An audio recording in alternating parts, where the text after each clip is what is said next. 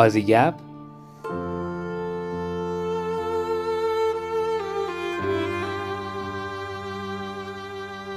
اپیزود هفتم.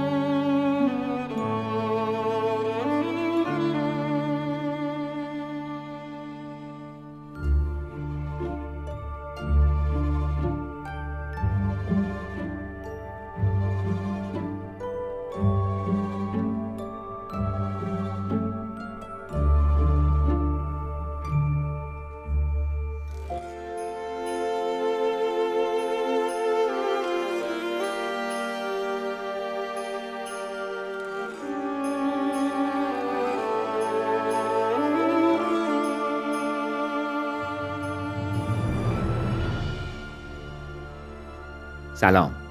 من ایمان هستم و این اپیزود هفتم پادکست آزیگپ هست و در مهر ماه سال 99 منتشر میشه.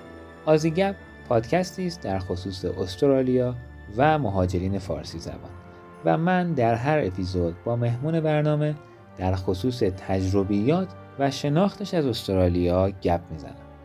در این ماههای اخیر کل دنیا کم یا زیاد درگیر مشکلات و طبعات ناشی از همهگیری ویروس کرونا است و به عنوان بخشی از طبعات غیرقابل پیش بینی این رویداد برنامه مهاجرتی کشور استرالیا دستخوش تغییرات فراوانی شده و در بعضی از مراحل به صورت کامل و برای بیش از 8 ماه استاپ شده. تعداد قابل توجهی از افرادی که پیش نیازها و امتیازات لازم برای کسب دعوتنامه را فراهم کرده بودند. ماهاست که منتظر برگزاری round اداره مهاجرت و دریافت دعوتنامه هستند و خیلی از کسانی که برای ویزاهای skilled lodge کردند الان بیش از هشت ماه است که منتظر فعالیت مجدد اداره مهاجرت و صدور ویزا هستند. این اتفاقات باعث شد که به سراغ فرشاد بریم که تجربه مستقیم و دست اول از اتفاقاتی مشابه این وضعیت رو در سال 2009 تجربه کرده. لازم همینجا تصریح کنم که ممکنه به علت فاصله زمانی ده ساله از اون شرایط بعضی جزئیات اداری به صورت کامل دقیق نباشن ولی بیشتر از جزئیات ما به دنبال روال کلی اتفاقات و از اون مهمتر جنبه های انسانی و شخصی این دوران تعلیق و ابهام بودیم. بیمها و امیدهایی که در سر راه مهاجر قرار می گیرند و تجربه شخصی فرشاد از مدیریت این دوران بحران. واضحه که تجربیات شخصی نمی‌تونن نقش یک نسخه همگانی رو بازی کنن و الزاما راهکار یک نفر برای عبور از بحران برای شخص دیگه صادق نیست. ولی ابزارهای ذهنی و توانایی های روحی تقریبا مشترک و قابل استفاده هستند.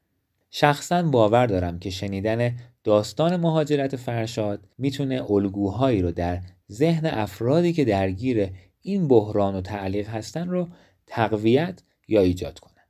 با در نظر داشتن این توضیحات از شما دعوت می‌کنم تا بخش اول از گپ من با فرشاد با موضوع داستان مهاجرت فرشاد در سال 2009 رو بشنوید. خب فرشاد خیلی خوشحالم که تونستیم که با همدیگه این اپیزود رو شروع کنیم. برای ابتدا یه معرفی از خودت داشته باش که شنونده ها بیشتر با آشنا بشن. ممنون ایمان جان. من فرشادم هشت ساله که استرالیا هستم و تحلم دو سالم از بچه دار شدم و تو شهر کمبرا زندگی می‌کنم. خیلی هم خوب. پس شما دیگه حسابی اون مراحل اولیه مهاجرت رو رد کردی و توی استپای بعدی هستی. فقط قبل از اینکه خیلی بریم جلو همون اول دوست دارم که برامون از داستان مهاجرت بگی. از دلایلت برای مهاجرت کردن در تقریبا احتمالا هلوش ده سال پیش دلایلی که داشتی برای ما بگی و پروسه مهاجرتت به چه نحوی جلو رفت و این داستانهاش رو برامون بگی خوشحال میشه ارزم به حضورت که مهاجرت ما به استرالیا خیلی مسیر یعنی کلا داستان مهاجرت ما مسیر طولانی بود. ما تقریبا برای هر جایی که می‌شد اپلای کردیم. یعنی برای استرالیا و بعد برای ایالت کبک و سیستم فدرالی کانادا.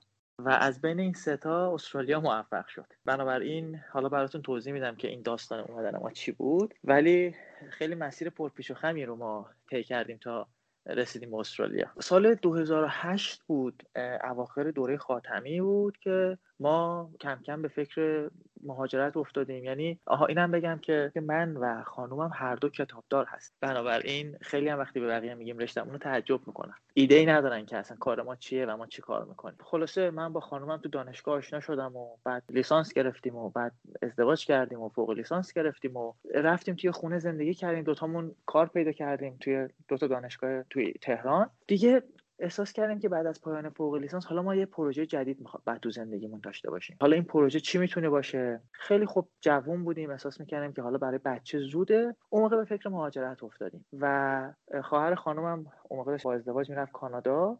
ما هم گفتیم که خب حالا اینم بد نیست. حقیقتش اوضاع ایران اون موقع انقدر بد نبود. نه از نظر اجتماعی و نه از نظر اقتصادی. و اواخر دوره خاتمی بود. من و خانمم تقریبا جا افتاده بودیم. از نظر کاری کار خوبی داشتیم کار اداری داشتیم و از محله هم که زندگی می‌کردیم اکباتان خیلی اون محله رو دوست داشتیم و بالاخره یه زندگی کارمندی خوبی داشتیم.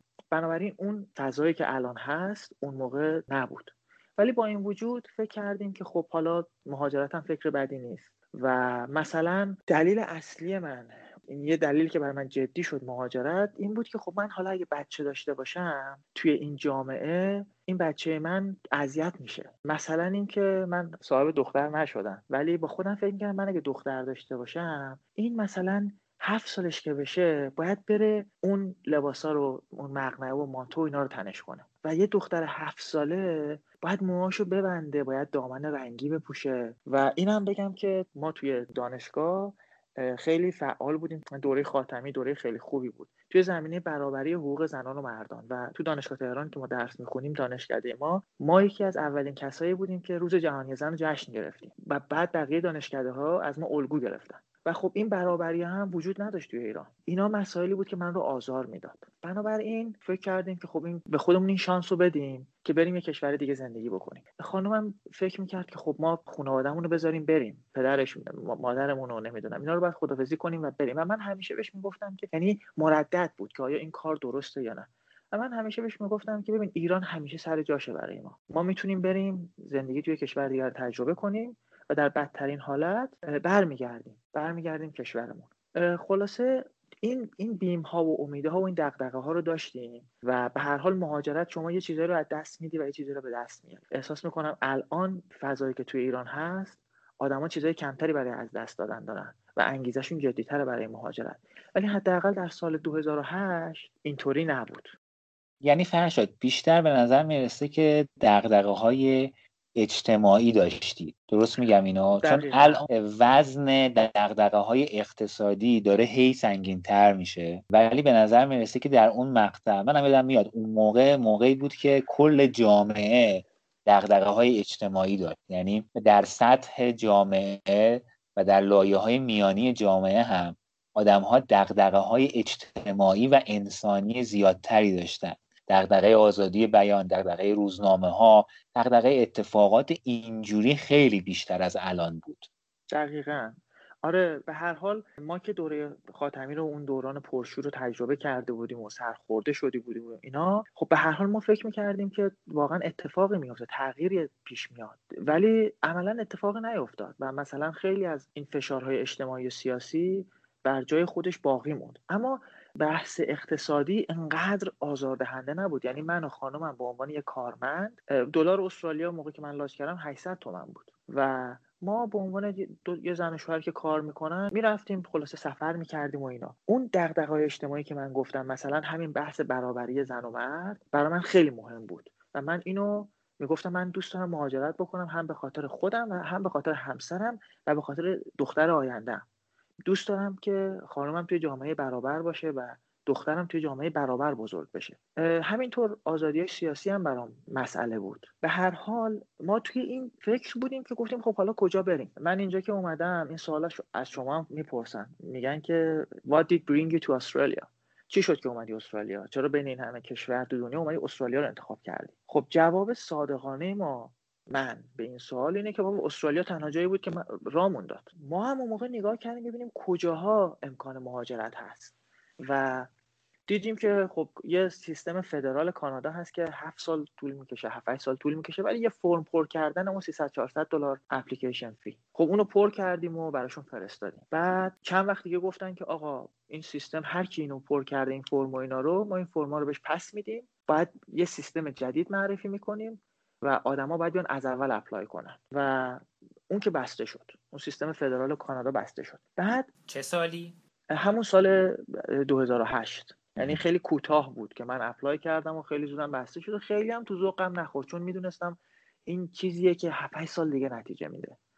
و نمی‌خواستیم که این 7 سال بیکار بشینیم. می‌خواستیم استرالیا هم نگاه بکنیم. اون تموم شد و همونطور که گفتم خیلی تو ذوقم نخورده گفتیم که حالا اصلا بریم استرالیا رو نگاه بکنیم. البته جرقه استرالیا رو احسان همین دوست من که شما میشناسینش توی مهمونی که بودیم این گفتش که آره استرالیا مهاجر می‌گیره و کشور خوبیه و اینا. من شروع کردم سرچ کردن راجع به استرالیا. اون موقع یه فرومی بود به اسم Migrant Help که چند وقت پیش رفتم به سر زدم. دیگه شده قبرستون ولی اون موقع خیلی فرومه یا گروه بحث به فارسی یه گروه بحث خیلی فعالی و خیلی اون فرومه به من کمک کرد. اون فروم Migrant Help باعث شد که من این اعتماد به نفس رو پیدا کنم که بدون وکیل اقدام بکنم. به هر حال ما سال 2008 شروع کردیم کلاس آیلتس رفتن. و بعد رفتیم امتحان آیلتس دادیم. من overall م هفت شد خانومم توی هر چهار تا مهارت 6 یا بالای 6 گرفت. ولی من باید در هر چهار مهارت هفت می‌گرفتم. بنابراین من یادمه که اون شبی که تو تهران آیلتس من ثبت نام کردم من سه تا امتحان آیلتس ثبت نام کردم. چون می‌دونستم در هر چهار مهارت هفت گرفتن کار خیلی سختیه. خلاصه یه شب که من بیخوابی زده بود به سرم و پای کامپیوتر بودم و تو این فروم مایگرن هلپ داشتم میچرخیدم. توی این گروه تاپیک کمبرا دیدم که یه نفر نوشته که آره این این لیست رشته های کمبرا اعلام شد. من اون لیست رو کلیک کردم باز کردم رشته ما توی اون لیست هست. و اون موقع یه مدل 175 بود که بدون اسپانسر ایالتی بود یه مدل 176 کسی خیلی سراغ 176 نمی‌رفت و همه می‌رفتن می‌گفتن ما دوست داریم بریم هر جا دلمون می‌خواد. البته از این هر جا دلمون می‌خواد بیشتر سیدنی و ملبورن مد نظر آدما بود. شهر دیگر خیلی نمیشناختن. مگه اینکه حالا آشنا یا بستگانی داشته باشن. من که اینو دیدم انقدر خوشحال شدم که شب خوابم نبرد. برای اینکه دیگه من به چهار تا هفت احتیاج نداشتم. اون موقع باید من امتیازم می‌شد 120 با اگه اسپانسر ایالتی می‌گرفتم 100 تا امتیاز کافی بود برام و تازه همین اسپانسر ایالتی هم 10 تا امتیاز بهم می‌داد.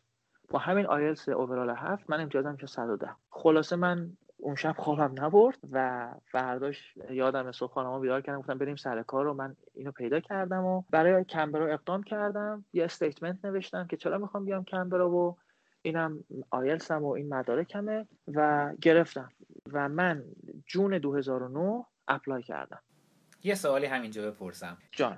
اون زمان تو آنلاین اینا رو آپلود می‌کردی؟ یعنی سیستم مثل الان بود ولی انگار سیستم امتیازدهی فرق می‌کرده؟ بله سیستم امتیازدهی فرق می‌کرد ولی همه چی لاج همه چی آنلاین بود. بحث های assessment و اینها هم داشتی؟ آها اینم باید بگم که آره من خودم هم قبل از اینکه این کار رو بکنم همزمان مدرکم هم ترجمه کردم و یعنی لیسانس کتابداریم ترجمه کردم و assessment فرستادم برای اون سازمان VETASSESS.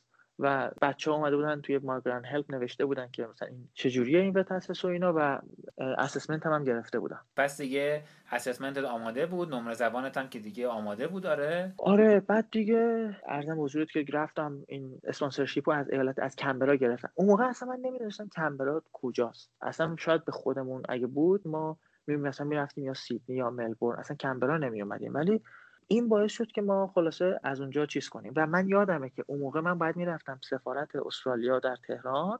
یه مدرکی بود که پایینش باید امضا می‌کردم که آقا من تعهد میدم دو سال در کمبرا کار رو زندگی کنم. و امضامو باید اون خانومی که تو اون سفارت کار می‌کرد تصدیق امضا می‌کرد در واقع.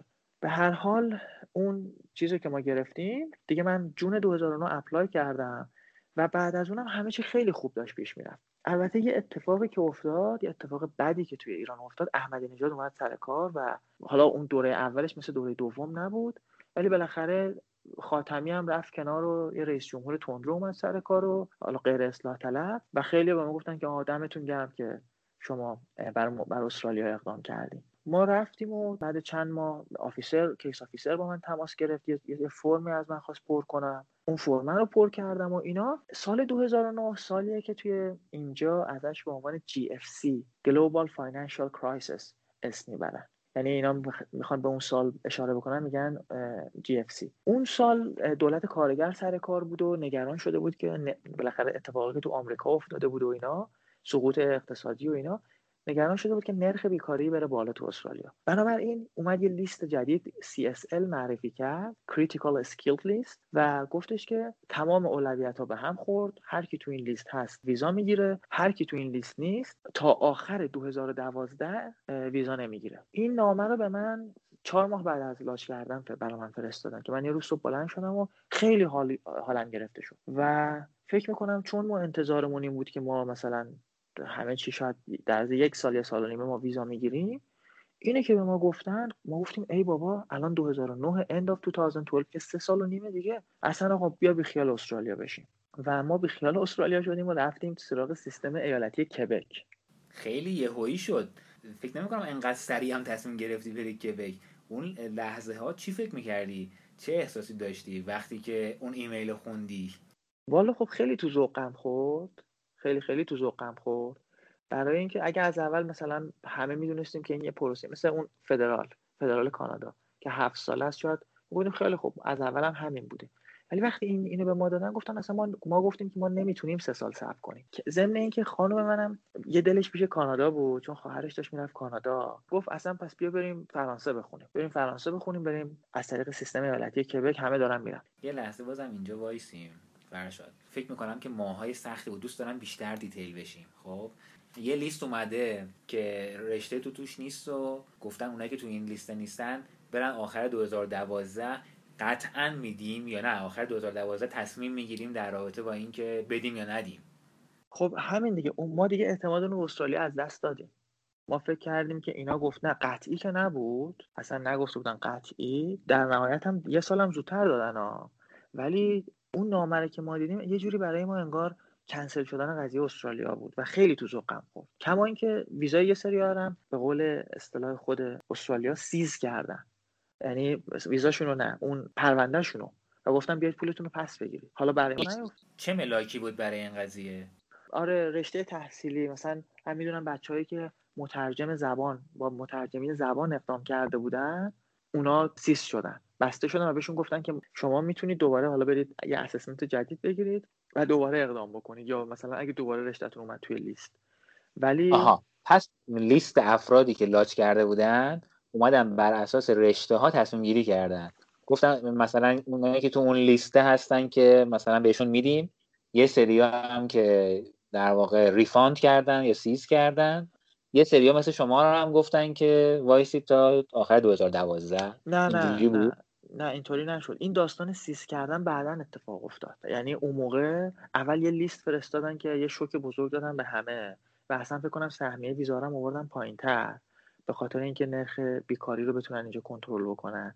ولی بعدا من توی این forum Migrant Help کماکان ولی سر می‌زدم. دیدم که یه سری از بچه های مترجمی گفتن که آقا اصلا به ما گفتن که ما می‌خوایم پرونده شما رو cease کردیم و پولتون رو refund می‌کنیم. این یه پروسه بود در واقع. چقدر از اون نامه اول گذشت که تو با این موضوع مواجه شدی که دارم پول یه سری رو می‌خوام پس بدم؟ تقریبا الان دقیقا یادم نیست ولی بگم حداقل یک سال زمان گذشت که دوباره اداره مهاجرت کم کم به خودش اومد و این داستان چیزم جی اف سی هم خیلی به استرالیا آسیب نزد. استرالیا خیلی خوب عمل کرد در واقع توی اون دوران. و حالا به نظرم خوششانس هم بود و اینا. به نظرم تصمیم گرفتن که یه سری رشته ها رو ببندن و در واقع یه سری چیزها رو تغییر دادن توی اداره مهاجرت. برام سوال میشه که اگر که تونسته بودن قضیه رو کنترل کنن چرا پس به روال عادی برنگشتن؟ خب ببین مثلا به ما یک سال زودتر از اون چیزی که وعده داده بودن ویزا, ویزا دادن. این یه نشونه خوبی بود. اما شاید اینو دقیق نمی‌دونم. شاید چون سهمیه رو آورده بودن پایینتر یه به قول خودشون بکلاگی ایجاد شده بود. یه تعداد زیادی پرونده مونده بودن پشت نوبت و یکم زمان ها طولانی تر شد. به هر حال این اتفاق که میافتاد مثلا این تصمیم های سیاسی اینا توی کار اداره مهاجرت اختلال ایجاد می‌کنه. هیچ سیستم مهاجرتی دوست نداره که مثلا یه هزاران پرونده تو نوبت داشته باشه. یکی از دلایلی که دولت فدرال کانادا تصمیم گرفت که یهو بگه که آقا این این سری پرونده ها رو ما پس میدیم یه علتش این بود که یه بکلاک وحشتناکی توی کانادا به وجود اومده بود. آخه این علت این بکلایه هم خودشونن دیگه. الان تو نگاه کن همین وضعیت فعلی الان. من یه جایی میخوندم صحتش نمی‌دونم ولی هلوش سی هزار تا پرونده الان دست اداره مهاجرت مونده. ببین وزیر مهاجرت تابع نخست وزیره و نخست وزیرم تابع اتفاقات سیاسی اجتماعی اطرافشه. خب اصلا داستان کرونا رو که کسی پیش, پیش بینی نمی‌کرد. ببین بحث نرخ بیکاری تو استرالیا خیلی مهمه. هر دولت هر سه سال یه بار رأی آخر سه سال میگن خب نرخ بیکاری چقدر بود؟ الان چقدره؟ و اینا میترسن از اینکه این از دستشون خارج بشه. بنابراین میان و به اداره مهاجرت میگن که خب حالا این کارو بکن یا اون کارو و اداره مهاجرت هم باید تبعیت بکنه. حالا داشتی می‌گفتی که به این نتیجه رسیدی که این سه سال خیلی طولانیه. و بری یه option دیگر انتخاب کنی. و همزمان داشتی میشنیدی که یه سری از اونایی که لاچ کردن رو دارن refund می‌کنن. اون موقع تصمیم رو گرفتیم مثلا دیگه من خیلی پیگیری نمی‌کردم. این بحث refund کردنم یه مدت بعد اتفاق افتاد. ولی به هر حال میگم ما اصلا دیگه اعتمادمون رو از دست دادیم به استرالیا و اما چون خیلی سریع رفتیم شیفت کردیم یه پروسه جدید شروع کردیم آنچنان درگیر اون شدیم که خیلی فرصت غصه خوردن و ناراحتی برامون پیش نیومد. ما رفتیم و خب بالاخره فرانسه زبون جدید بود. شروع کردیم فرانسه یاد گرفتن و خیلی اتفاقا مثلا خود من پیشرفتم خیلی سریع بود. به خاطر اینکه به جای اینکه انگلیسی رو مثلا از دوم راهنمایی شکسته بسته و روش غلط و با این چیزا بیان به ما درس بدن ما فرانسه رو رفتیم و به صورت اصولی کتابای خیلی خوب گرفتیم که فایل فوق داشت. اون پیشرفتی که کردیم تو فرانسه خیلی برامون جالب بود. حالا همون کبک هم بدون وکیل اقدام کردیم. ولی من مین اپلیکنت بودم. ولی خانومم دنبال کار رو می‌گرفت. یه فروم دیگه ای بود به اسم اپلای ابرود که هنوزم البته هست. برای بیشتر برای بچه‌ای که می‌خوان پذیرش تحصیلی بگیرن از دانشگاه مختلف اطلاعات از اونجا می‌گرفت. و بازم بچههایی بودن اونجا بچه‌ای با تجربه با سابقه بودن که خیلی کمک می‌کردن. بعد سال 2010 بود تقریبا که دیگه ما وقت مصاحبه گرفتیم. در دمشق. چون با وجود اینکه سفارت کانادا در تهران دفتر داره ولی ایالت کبک در منطقه خاورمیانه دفترش تو دمشق بود. ما رفتیم دمشق و آقا دو تا آفیسر بودن. یا آفیسر یه خانم سالمندی بود که خیلی مهربون بود و انگار هر کی رفته رفت توی اون اتاق ایشون چیز می‌کرد با خوشرویی قبولشون می‌کرد. اتاق بغلی آقای آفریقای تبار مهاجره یعنی خودش هم مهاجر بود. بد اخلاق بود. که هر کی می‌رفت تو اتاق ردش می‌کرد. و ما شانسمون خوردیم به این آقای آفیسر بد اخلاق.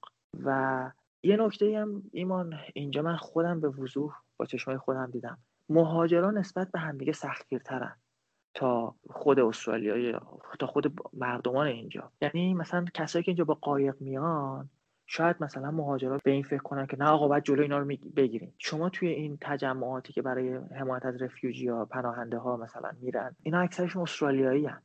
خود مهاجرا انگار مثلا نمی‌دونم با سختی اومدن توی این کشور. خیلی هوای اون مهاجرای دیگر رو ندارن. و این تجربه برای ما با این آقای آفیسر هم اتفاق افتاد. ایشون خیلی سختگیر بود و من که رفتم اونجا حالا بالاخره مصاحبه خودش کلی استراب داره. جلسه خیلی استرس است و اینجا تو استرالیا وقتی ما میریم برای مصاحبه شغلی سعی می‌کنن که بخندن استرسمون رو کم بکنن. ولی این آقا من تا حرف می‌زدم میپرید تو حرفم و اصلا اعتماد به نفس منو داغون کرد و من حالا می‌خواستم به فرانسه به این جواب بدم. اصلا خودم رو باختم و, و خلاصه خیلی مصاحبه کوتاهی بود و از نمره 63 که نمره قبولی بود ایشون ما 59 داد و ما رو رد کرد. 59 به 63 هم خیلی نزدیکه. مرز پولی 63 هست چرا مثلا با 59 بده؟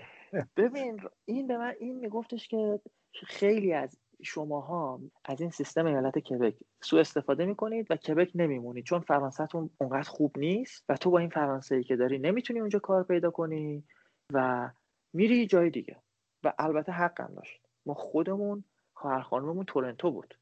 ما هدفمون این نبود که بریم کبک بمونیم. خب یا مثلا برادر خود من و خانمش از این طریق رفتن الان کبک زندگی نمی‌کنن. میرن کشورهای دیگه. یه جوری شاید نمی‌دونم ما مهاجرت جنس همدیگه رو بهتر می‌شناسیم. شاید این هم هست. ولی اون آدم کانادایی هم شاید اینو می‌دونه. اما با خودش میگه که شاید از هر پنج تا خانواده شاید مثلا دو تاشون بمونن. کما اینکه خیلی هم که از کمبرا بانسرشیپ می‌گیرن خیلی هاشون میمونن. حالا یه سریشون هم میرن از کمبرا. یا اینکه اصلا شاید اون کانادایی آخرش بگه اب نداره حالا نموننم. بالاخره اشکالی نداره. بذار من این شانس رو بهشون بدم. می‌دونی؟ این تفت دیدگاه وجود داشت. پس کبک هم نشد. چه این 2010 2010 آره. فکر فشار روحیش خیلی زیاد بود. آره خیلی زیاد بود. ولی ما از رو نرفتیم. ما همونجا مدارک چیز برده بودیم با خودمون. یه یه دست مدارک برده بودیم که اگه رد شدیم احتمال رد شدن نمی‌دادیم ما. که رد شدیم دوباره همونجا اقدام کنیم. دیگه مجبور نشیم بریم ایران پست کنیم. چون یکم تحقیق کردیم بخوایم شکایت کنیم فایده ای نداره از این آفیسره. و یه پروسه طولانی زمانبریه و بیفایده است. اون بچه های با تجربه فرم اپلای ابرود اسم این آقای آفیسر پیچیده بود و شور آوازش پیچیده بود. برای اینکه ببین ما مثلا توی تور زیارتی که ما رفتیم سوریه ما دو تا خواهر دیگه بودن و یه زوج دیگه بودن. ما توی یه هتل اقامت داشتیم. هممون رو رد کرد. دو تا خواهر دو تا پرونده بودن اونا یه پرونده ما چهار تا هر چهار تا پرونده رد شد. فقط یکی از اون خواهرها که خیلی فرانسش خوب بود اونو مشروط. گفتش که تو اگه فلان مدرک فرانسه رو بگیری قبولت می‌کنه. که اون مدرک انقدر سخته گرفتنش که فکر کنم اون خانم آخر موفق نشد. به هر حال دوباره رفتیم اونجا فرداش مدرک رو تحویل دادیم و یه پرونده جدید باز کردیم. اما اینو بگم بهت که خب خیلی ناراحت شدیم. خیلی تو ذوقمون خورد. و ببین ایمان من یه آدم منطقی هستم. یعنی این حرفایی که میگم و می‌تونم بش یعنی هممون یه چیزایی رو می‌دونیم دیگه. میگیم حالا کار که شده فلان و اینا ولی اینکه بتونی اینو عمل کنی بهش حرفه. من اون موقع به این به خانومم و به این دوستایمون که توی چیز بودم گفتم که ببین اصلا این دوستای ما که این زوجی که میگم رفته بودن دفتر ایران ایر که برگردن ایران. که بهشون گفته بودن نمیشه. شما باید یه هفته بمونید اینجا. اینجوری تو ذوقشون خورده بود. من بهشون گفتم که آقا جون ما اومدیم دمشق. این دمشق هم یه شهر دیدنیه که ما هیچ وقت گذرمون به اینجا نمیافتاد. بیایم بریم اینجا رو بگردیم. اینا هم گفتن که بابا تو حال داری فلان اینا ما همه حالمون خوب نیست خوش نمیگذره بهمون. گفتم بیایم بریم. مثلا یه روستای مسیحی نشین هست به اسم معلولا که یک کلیسای ارتودکس داره که این یکی از قدیمی ترین کلیساهای جهانه. شما بریم اونجا اونجا رو ببینی حال بهتر میشه تا اینکه بمونید چون مثلا این خواهرها تو اتاق صدا گریهشون میومد گفتم شما خودتون فضا بذار از این اتاق هتل بزن بیرون حالت بهتر میشه. و من خوشبختانه تونستم قانعشون بکنم که ما یه روز تاکسی گرفتیم و رفتیم. این معلولا. چقدر کار خوبی کردن. برای اینکه بعد که ما از دمشق برگشتیم سوریه از سال 2011 دیگه جنگ داخلی شد و خیلی از اون چیزا از بین رفت. و شاید ما دیگه هیچ وقت حتی اگه اونا سر جاشم بود که احتمال اینکه ما بیایم سوریه کم بود. من حتی الان که فکر می‌کنم میگم ای کاش اون موقع حلبم رفته بودم چون حلب خیلی شهر زیبایی بود. خیلی شهر تاریخی بود و نابود شد. ای کاش بیروت هم رفته بودم. ولی حالا اون موقع ما تو ایران گفتیم آقا کی سوریه میره؟ به هر حال این کاری بود که من کردم و واقعا روحیه بچه ها بهتر شد. ولی خب سخت دیگه آره. بخوای ذهن خودتو متمرکز کنی که درگیر حال نشی و درگیر اینکه یه آینده ای بود که یهو از بین رفت بخوای ذهنتو متمرکز کنی. مخصوصا حالا در بلند مدت حالا در در یه ساعت و دو ساعت آدم خودش رو سرگرم کنه میشه. ولی وقتی برگشتی ایران به چی فکر میگردی خب برگشتمون دوباره به پرونده جدیدی که باز کرده بودیم. یعنی ناراحت بودیم. خیلی تو ذوقمون خورده بود. بالاخره خیلی از دوستای ما که بعدا مهاجرت کردن من و خانومم رو به عنوان یه زوج خیلی سخت کوش میشناختن و همه داشتن در واقع ما رو مونیتور می‌کردن و بعدا هم بعضی از دوستامون دنبالمون اومدن استرالیا. خب ما الان باید می‌رفتیم برمیگشتیم ایران می‌گفتیم آقا اینطوری شده و خب خیلی یادم دوستامون ناراحت شدن و گفتن ای بابا چقدر مثلا شما بدشانس این فلان و اینا. ولی خب ما همونجا دوباره اپلای کردیم. و به هر حال یادمه که بود همین توی معلولا که قدم می‌زدیم یه جایی بود که می‌گفتن مثلا یه تونلی بود که گفتن اینا سربازای رومی کندن و اینا. خلاصه خیلی جای جالبی بود. اونجا همسفرهای ما گفتن که چی می‌شد؟ ما الان قبول شده بودیم و اینجا بودیم و اینجوری خیلی بیشتر لذت میبردیم. و خب رو حقم داشتن. ولی خود من می‌تونم یه مقداری فاصله بگیرم از اون شرایط زمانی و مکانی و یکم از دور به قضیه نگاه بکنم ببین آخه از دورم که نگاه می‌کنی بعضی موقع قضیه بدتر میشه. ببین شما دوباره پرونده apply کردی. خب از کجا معلوم که دوباره نمی‌خوری به همین office که دوباره reject نمیشه؟ خب. می‌خوام بگم اینا همون صحبت هست که معمولا به عنوان صحبت های انگیزشی به آدم میگن. یعنی که آره زمین خوردی بلند شو نمی‌دونم درگیر شکست الانت نشو صد بار که شکست بخوری بالاخره بار 101 پیروز میشی. اما اینا تو عمل واقعا دیگه خیلی کاربردی نیست. می‌دونی؟ آره. آدم اون لحظه می‌تونه که مثل یه دارویی به خودش تزریق کنه که در لحظه بلند شه. اما بعد اگه بخواد حتی مثل تو بگی که از زاویه دور به قضیه نگاه می‌کنم فرش دادم از زاویه دور به قضیه نگاه کنه. میگه که حالا شما نوعی رو مثال نمی‌زنم کلی یه کیس تخیلی رو دارم مثال می‌زنم. مثلا میگه خب من دو سال وقتم رو گذاشتم استرالیا که اونجور شد الان کانادا هم که اینجور شد. من اگر کارم شده بود الان دو سال بود که اونجا بودم. الان دیگه سر کار بودم. الان دیگه خواستم خونه بخرم. اما الان اینجام همچنان تکلیفم هم نمی‌دونم. اوضاع مملکتم داره خرابترم میشه. می‌دونی این آوار فکر خراب همینجوری میرزه رو سر آدم و از اون طرف مقایسه خودت با حالتی که می‌تونستی داشته باشی و احتمالا در این فاصله مقصرم نیستی. یعنی در به وجود آمدن این فاصله هم خودت مقصر نیستی. یه نفر دیگه یه جای یه کاری کرده بعد یه رکودی پیش اومده بعد یه کسی اخلاقش بد بوده. یه کسی تصمیم می‌گیره یه سری لیستا رو دستکاری کنه. عملا دو سال از زندگی یه نفری از بین میره و از اون طرف هم آینده ای هنوز متصور نیست برای خودش. تو اون شرایط چجوری یه نفر می‌تونه همه این فکرهای منفی که من الان گفتم و بزنه کنار؟ بلنش یه کاری بکنه چه فکر می‌کنی که بادبان شکسته؟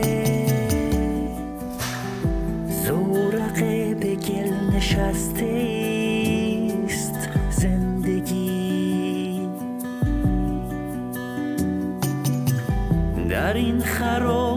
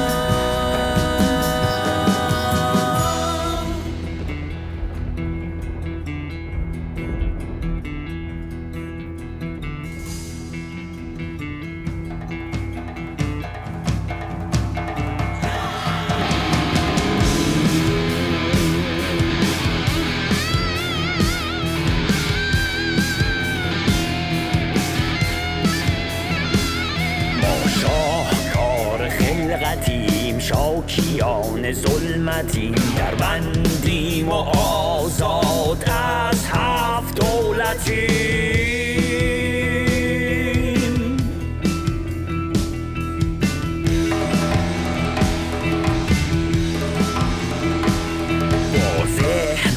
سنتی در انتظار نعمتیم تشنه حقیقت و خسته از نصیحتیم چون برای ما رو تخت سیاه درز خیر و شر کشیدن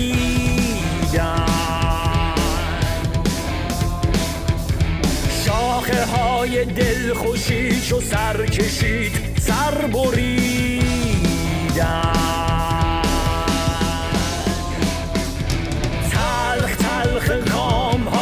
جانمازیم همه محتاج دعا از راه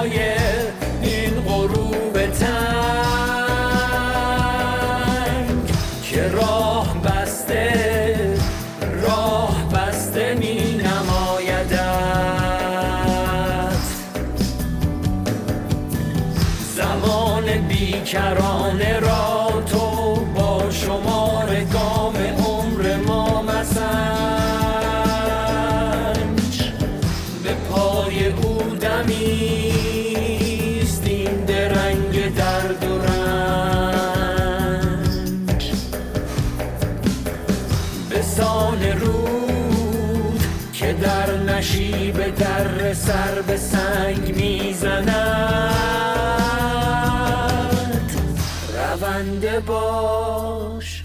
امید هیچ معجزی ز مرده نیست. زنده باش.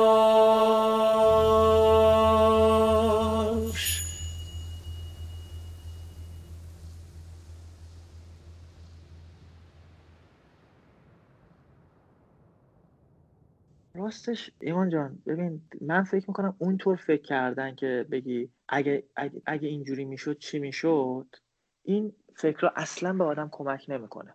خب اینجوری آدم یه جوری نقش قربانی رو بازی می‌کنه. و ضمن اینکه ضمن اینکه توی اون دوره که ما توی کبک رد شدیم من فکر نکردم که دیگه دنیا به آخر رسیده و ما راهی برای برای مهاجرت نداریم. خب همون موقع اون با سابقه های گروه بحث اپلای ابرار گفته بودن که آقا جون برید برید امتحان فرانسه بدید. یه امتحانی از TSF و اونو بفرستید با پروندهتون که مصاحبه رو در واقع به قول خودشون waive کنید. و ما مثلا اینو جدی نگرفتیم.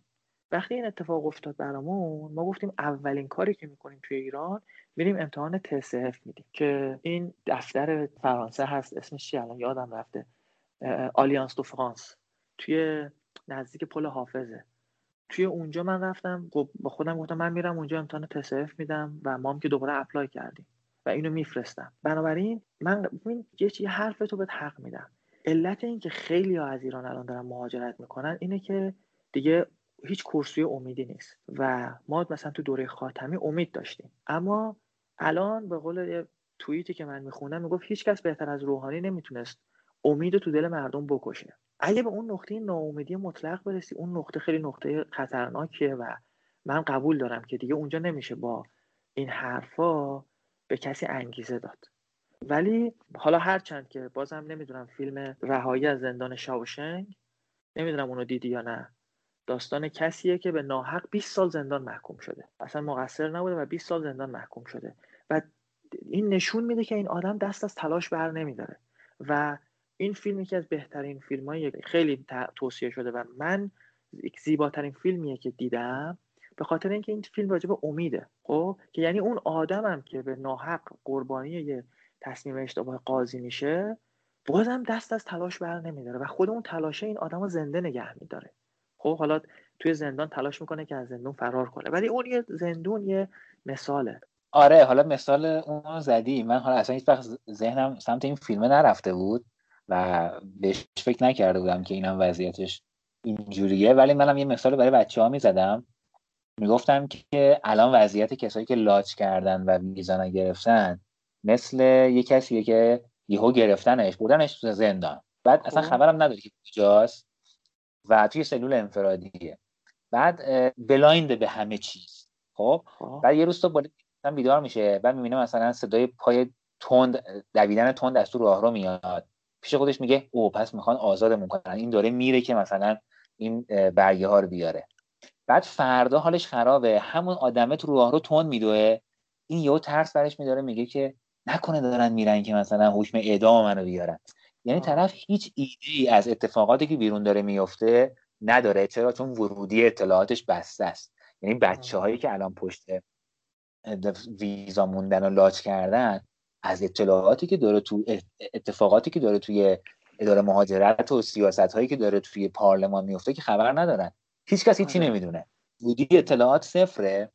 بعد هر کسی از یه اتفاقی داره برای خودش یه شبیه سازی می‌کنه. اما همون آدمی که توی این زندان گیر کرده می‌خوام بگیرم به همون مثالی که تو زدی. چی کار می‌تونه بکنه؟ می‌تونه صبح تا شب بشینه اونجا گریه کنه. خب اصلا اشکش خوش میشه بعد چهار روز دیگه نمی‌تونه گریه کنه. می‌تونه صبح تا شب بشینه همینجوری خودخوری کنه خودش رو با یه آینده خیالی هی مقایسه کنه بگه من اگه الان بیرون بودم یه همبر میخوردم من اگه بیرون بودم الان پیش بابام بودم پیش مادرم بودم. هی بشینه خودش رو یه آینده که ممکنه حقش هم بوده باشه. ما واقعا باید بگیم که آقا طرف حقش بوده که این آینده رو داشته باشه. بنا به دلایلی الان براش پیش نیومده. اما به قول تو رفتن در نقش قربانی برای اون کسی که تو زندانی زندان گیر کرده هیچ کمکی نمی‌کنه. آسون ترین آره. کار اینه که بیای قربانی بگی من قربانی همه این سیستم هستم آی ملت همه بیان به حال من گریه کنید اما خب نتیجهش آره. چی میشه هیچ نتیجه آره. نداره و ایمان جان از این مثالی که چه کرد می‌دونی می‌خوام بگم که گزینه دیگه چیه آلترناتیو خب. دیگه چیه حالا حالا من بهت بگم اگه من توی اون شرایط گیر کرده بودم چیکار می‌کردم؟ حالا خب کما اینکه من گیرم کردم دیگه. من یهو همه چی خوب پیش رفت assess و آیلس و نمی‌دونم sponsorship از کمبرا و و همه چی یهو با یه نامه تموم شد. کاری که من کردم رفتم سراغ روزنه های دیگه. رفتم سراغ امکانات دیگه. ببین اگه استرالیا ما کنسل می‌شد بالاخره من برای بار دوم ما از کبک مصاحبه گرفتیم. حالا ما امتحان زبانه رو دادیم ولی نامردا بازم ما رو دعوت کردم مصاحبه این بار تو استانبول که البته من دیگه اون استرالیا بودم. گفتم آقا ما نمیایم.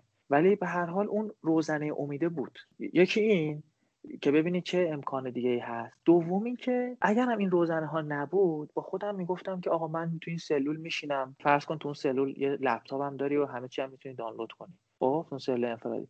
میشینم سریال نگاه می‌کنم سریال استرالیایی نگاه می‌کنم. میشینم زبان می‌خونم که حتی اگه من ویزامم ندادن زبانم پیشرفت کرده باشه. ببین این بیهودگیه که آدم از پا میندازه. یعنی به اون شعره میگه به راه بادیه رفتن به از نشستن باطل که گر مراد نیابم به قدر وس بکوشم. خب؟ حالا من اگه توی اون سل انفرادی گیر کرده بودم روزنه دیگه هم نبود می‌گفتم خب حالا من بشینم هی به صدای پای این مثلا بازجو گوش بکنم. حالا خیلی مثال سیاهی زدی ها. ولی نه من میشینم سریال نگاه می‌کنم. حالا شما پادکست دوست داری؟ این رادیو ABC انواع و اقسام پادکست های جالب داره. میشینم اینا رو گوش می‌کنم. و حالا شد شد نشدم. بالاخره من فرض کن زبانم و زبانم رو پیشرفت دادم. می‌دونم به این راحتی نیستا. می‌دونم که به هر حال خود من ماها دیگه اون واقعا وقتی که از کبک برگشتیم و دوباره هم اپلای کرده بودیم واقعا دیگه گفتیم آقا ما زندگیمون رو هولد کردیم. و چیکار کنیم مثلا؟ حالا نکته بعدی این که ما دیگه گفت برگشتیم ایران و خلاصه برگشتیم و گفتیم آقا ما باید وایسیم برای منتظر مصاحبه بعدی. خانمم گفته که آقا من دیگه خسته شدم. بیا اصلا ما بچه دار بشیم. گفت من دیگه اصلا که زندگی انقدر پادر هوا باشم. یه پرده ما می‌خوایم بخریم واسه خونمون. میگیم که بخریم یا نخریم. این چه وضعیه؟ فلان و اینا. توی این وضعیت برزخی گیر کردیم. حالا من در همون موقع بهش می‌گفتم که خب ببین تمام این فرانسه خوندنه و این انگلیسی خوندنه و اینا. اینا همش خوب بوده دیگه. ما دیگه یه جوری فکر می‌کردیم که خب یعنی داریم ایران موندنی میشیم. ولی خانم می‌گفت نه حتی میخوامم بریم. بالاخره باید نمی‌تونیم همش این چند سالی که ما زندگی ما مثلا سال 2008 که ما کلاس زبان رفتیم و اینا همه زندگیمون رو حواس همون سال که شد سال 2011 سال 2011 که شد یه نش سیگنالایی از استرالیا اومد. یه ایمیلی اول اومد که کلی نوشته بود. نوشته بود یک سری پرونده ها به جریان افتاده و منتظر خبرهای خوب باشید من راستش اونو جدی نگرفتم. یه مدت بعد یه لیست اولویت های دیگه دادن و گفتن کسایی که اسپانسر ایالتی دارن اینا توی این اولویت دوم ویزا گرفتنن. باز دوباره من انقدر دل سرد شده بودم از استرالیا بازم اینو جدی نگرفتم. شروع کردم اینکواری زدن. در یکی از این اینکواری اینکواری که من زدم گفتن که شما case officer گرفتی. و چرا من نمیگید فلان و اینا؟ case officer من اسمش چیه؟ خلاصه دو ماه طول کشید تا جواب من دادم گفتن این case officer ت این خانومه و من با خود case officer تماس گرفتم. اونم گفتش که ببین شما الان تو مرحله security check ی و من نمی‌تونم اینو تسریعش بکنم و احتمالا تا ژانویه 2012 طول می‌کشه تا آخر امسال. این time ی که داری میگی چه ماهی از 2011 است؟ مثلا این اوایل 2011 بود. ولی جالب بود برام که گفتی که با officer در تماس بودی چون الان این امکانه فراهم نیست. آها. الان کسی نمی‌تونه با officer ش در تماس باشه. عملا کسی هم نمی‌دونه officer داره یا نه. تو وقتی که کامنت بگیره و کامنت هم که بگیره فقط از تو ایمیل account ش می‌تونه مدارک مربوط به کامنتی که خورده رو جواب بده. آها. نه ما اون موقع قشنگ ایمیل officer رو بهم دادن و من باهاش تماس گرفتم با ایمیل خودم و و ایشون هم به هم جواب داد که آره تا آخر مثلا تا اواخر 2012 این سکیوریتی چک طول می‌کشه. یه یادم نوامبر 2011 بود. آه بعد من دیگه اون موقع به خانومم گفتم که آقا فعلا فکر بچه دار شدن رو به تعویق بندازیم. بالاخره این اخباری که داره میاد شاید ویزای استرالیامون رو بدن. که همینم البته خودش یه مقداری من گفتم خیلی منطقی برخورد کردم. به نکته ظریف بگم بین روابط خانم و آقایون که مثلا برای من این قضیه من قضیه دو دو چهار تا بود ولی برای همسر من که خودش رو آماده کرده بود که مثلا باردار بشه و بچه دار بشه دوباره این قضیه یه شوک بود. و مثلا من با اون نگاه مردونم درک نمی‌کردم که خانوما اصلا نگاهشون به این داستان متفاوته. خیلی رابطه عاطفی با این قضیه برخورد کرده و منم اگه می‌خوام بگم که بیا این قضیه رو بی خیال بشیم باید یه مقداری نرمتر برخورد می‌کردم. به هر حال حالا این پرانتز بسته نوامبر 2011 یهو من یه شب نشسته بودم پای لپتاپ من ایمیلمو چک کردم یهو دیدم که از من مدیکال سوء پیشینه خواستم و می‌تونم بگم اون شب بهترین شب زندگیم بود. خیلی خوشحال شدم خیلی بالا پایین پریدم. یعنی اون موقع دیگه مدیکال سوء پیشینه یعنی تمام یعنی قضیه دیگه قطعی شده و حالا دیگه از همون مدیکال سوء پیشینه می‌خواد. و دیگه کار رو تموم شده دیدیم دیگه. رفتیم از فرداش افتادیم. نمی‌دونم شاید اوایل نوامبر بود که این درخواست رو از ما کردن ما اواخر انقدر این کار رو سریع انجام دادیم که اواخر نوامبر گرانت ویزامون اومد. و بالاخره اومد ویزا. آره ویزامون اومد و ما خیلی من خیلی آدم خوشحال بودم و گفتم که تا عید اون موقع خب دسامبر میشه دی ماه و اینا. گفتم که ما تا عید میمونیم ایران و عیدم پیش خانواده میمونیم بعد از عید از ایران میریم. و حالا دیگه داستانه بعد از مهاجرت پیش اومد که عشق آسان نمود اول ولی افتاد مشکل ها من فکر می‌کردم که با این دادن ویزا دیگه من به قله رسیدم. در حالی که من همیشه یه مثالی می‌زدم به خانومم ما کوه زیاد می‌رفتیم. می‌گفتم ببین به این قله ای که می‌بینی اون افقی که می‌بینی بالاترین نقطه وقتی به اون می‌رسی او می‌بینی یه قله دیگه پشتش هست و از اون بلندتره ولی مثلا در افق دیدت نبوده. به اون بعدی هم که می‌رسی همینطوری می‌بینی قله دیگه از زندگی همینه. و حالا دادن این ویزا برای ما شروع یه مسیر پرپیچ و خم دیگه بود. اما خب حالا به هر حال اون چند ماهی که ما ویزا گرفته بودیم من خیلی خوشحال بودم. یادمه که با یعنی ما خوشحال بودیم. دوتامون خوشحال بودیم. بالاخره خانم مثلا می‌گفت محیط کار اینجا حالا مثلا توی دانشگاه علوم پزشکی شهید بهشتی کار می‌کرد. گفت مثلا محیط کار رو مسمومه. من دوست ندارم. مثلا ایشون آدمی بود که بالاخره بر شایستگی و مدرک رفته بود ولی اکثر همکاراش اینطوری نبودن. و بالاخره به عنوان خانوم خیلی بیشتر اذیت می‌شد. و خب خوشحال بود. خوشحال بود که دیگه داره از می‌خواد اونجا رو استعفا بده. از طرفی هم بعضی از دوستای ما می‌گفتن شما مطمئنین که می‌خواین از کارتون استعفا بدین؟ ما موقع فکر می‌کنم دوتامون یا من پیمانی بودم ایشون هم رسمی آزمایشی بود. ما چاره جز استعفا دادن نداشتیم. یا کم دیگه میموندیم رسمی می‌شدیم. گفتیم آره ما مطمئنیم که می‌خوایم استعفا بدیم و وسایلمون رو فروختیم جمع رد کردیم رفت و و آماده شدیم که بیایم بیایم استرالیا. خیلی داستانه که بالا پایین زیاد داشته دیگه. الان که بهش نگاه می‌کنی که قطعا به نظرت ارزششو داشت. درسته؟ درسته. حالا اون وقتی که اون وسط قضیه بودی بیایم برگردیم به قبل از اوایل 2011 چند بار فکر کردی که بیا کلا اصلا بیخیالشیم ولش کن. ما یه ضرری باید می‌کردیم. چه مالی چه زمانی. کردیم دیگه. پامون از تو این باطلاق بکشیم بیرون. دیگه این سنگ مهاجرت از پامون باز کنیم. رهاشیم تو همین جامعه که 70 میلیون 80 میلیون دارن زندگی می‌کنن. ما هم مثلا همینا زندگی کنیم. دیگه اذیت نکنیم خودمون رو یه گولی خوردیم یه اشتباهی کردیم. می‌دونی؟ اصلا به اینجوری فکر کردی قضیه؟ راستش ببین یه مقداری الان حافظم یاری نمی‌کنه چون داستان مال خیلی وقت میشه. ولی ما چون همش پرونده باز داشتیم خب این پرونده باعث می‌شد که ما همیشه یه امیدی داشته باشیم و فکر نکنیم که همه چی تموم شده. یعنی حتی موقعی هم که تصمیم گرفتیم بچه دار بشیم با خودمون گفتیم خب حالا بچه دار میشیم بعد با, با بچه میریم. بعدا بچه رو اضافه می‌کنیم به پرونده. خیلی یادم نمیاد که به این نقطه رسیده باشم. حالا من برات میگم که سختی هایی که توی مهاجرت هم کشیدم ولی هیچ وقت فکر نکردم که برگردم ایران. و همیشه فکر می‌کردم که نه این مسیری که من توش هستم مسیر درستیه مسیر راحتی نیست. اما به قول معروف این مسیر به راه بهتری ختم میشه. چجوری انقدر مطمئن بودی؟ چی بهت این اطمینان می‌داد؟ ببین تو الان داری اینو میگی. من می‌خوام بگم که سال 2011 بازم می‌تونستی اینجوری فکر کنی که انقدر مطمئن باشی که بگی که قطعا این راه راه درستیه؟ هی من خواهم تو رو برگردونم به اون سال 2011 می‌دونم سختم هست. خیلی سال گذشته.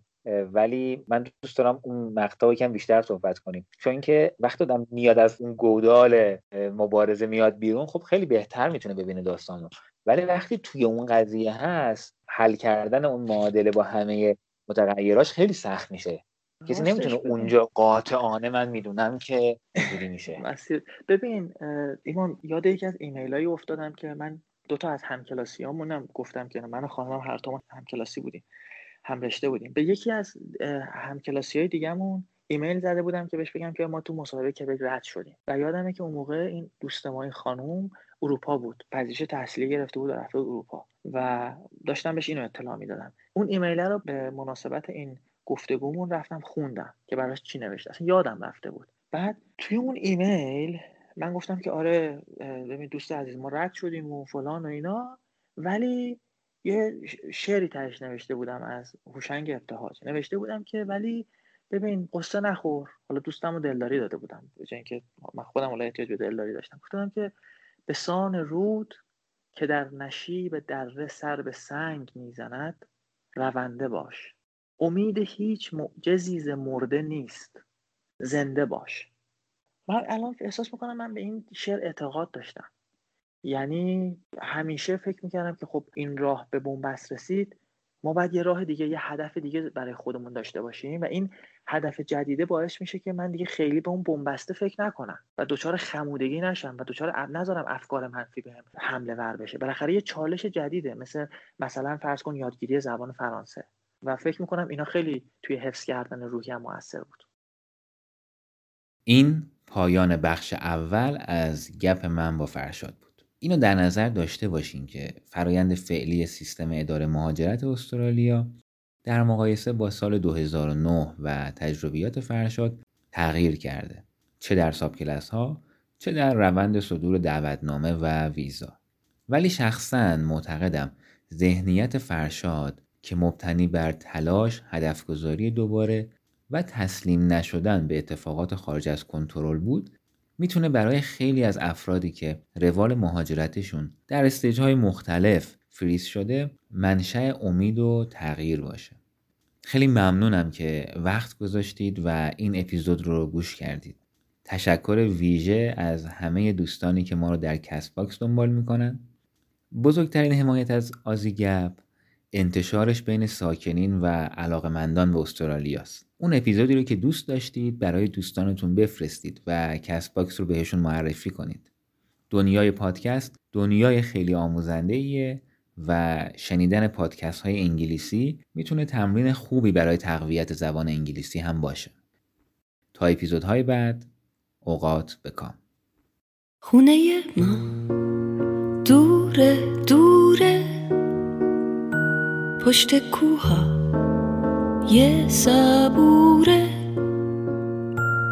پشت دشتا. یه تلایی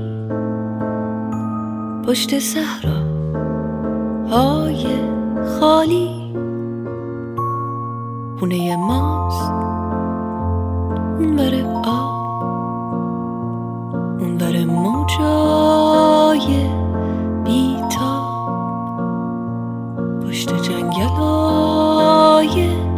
صرفه توی رویاست توی خواب. پشت اقیا نوس آبی پشت باغا یه گلابی.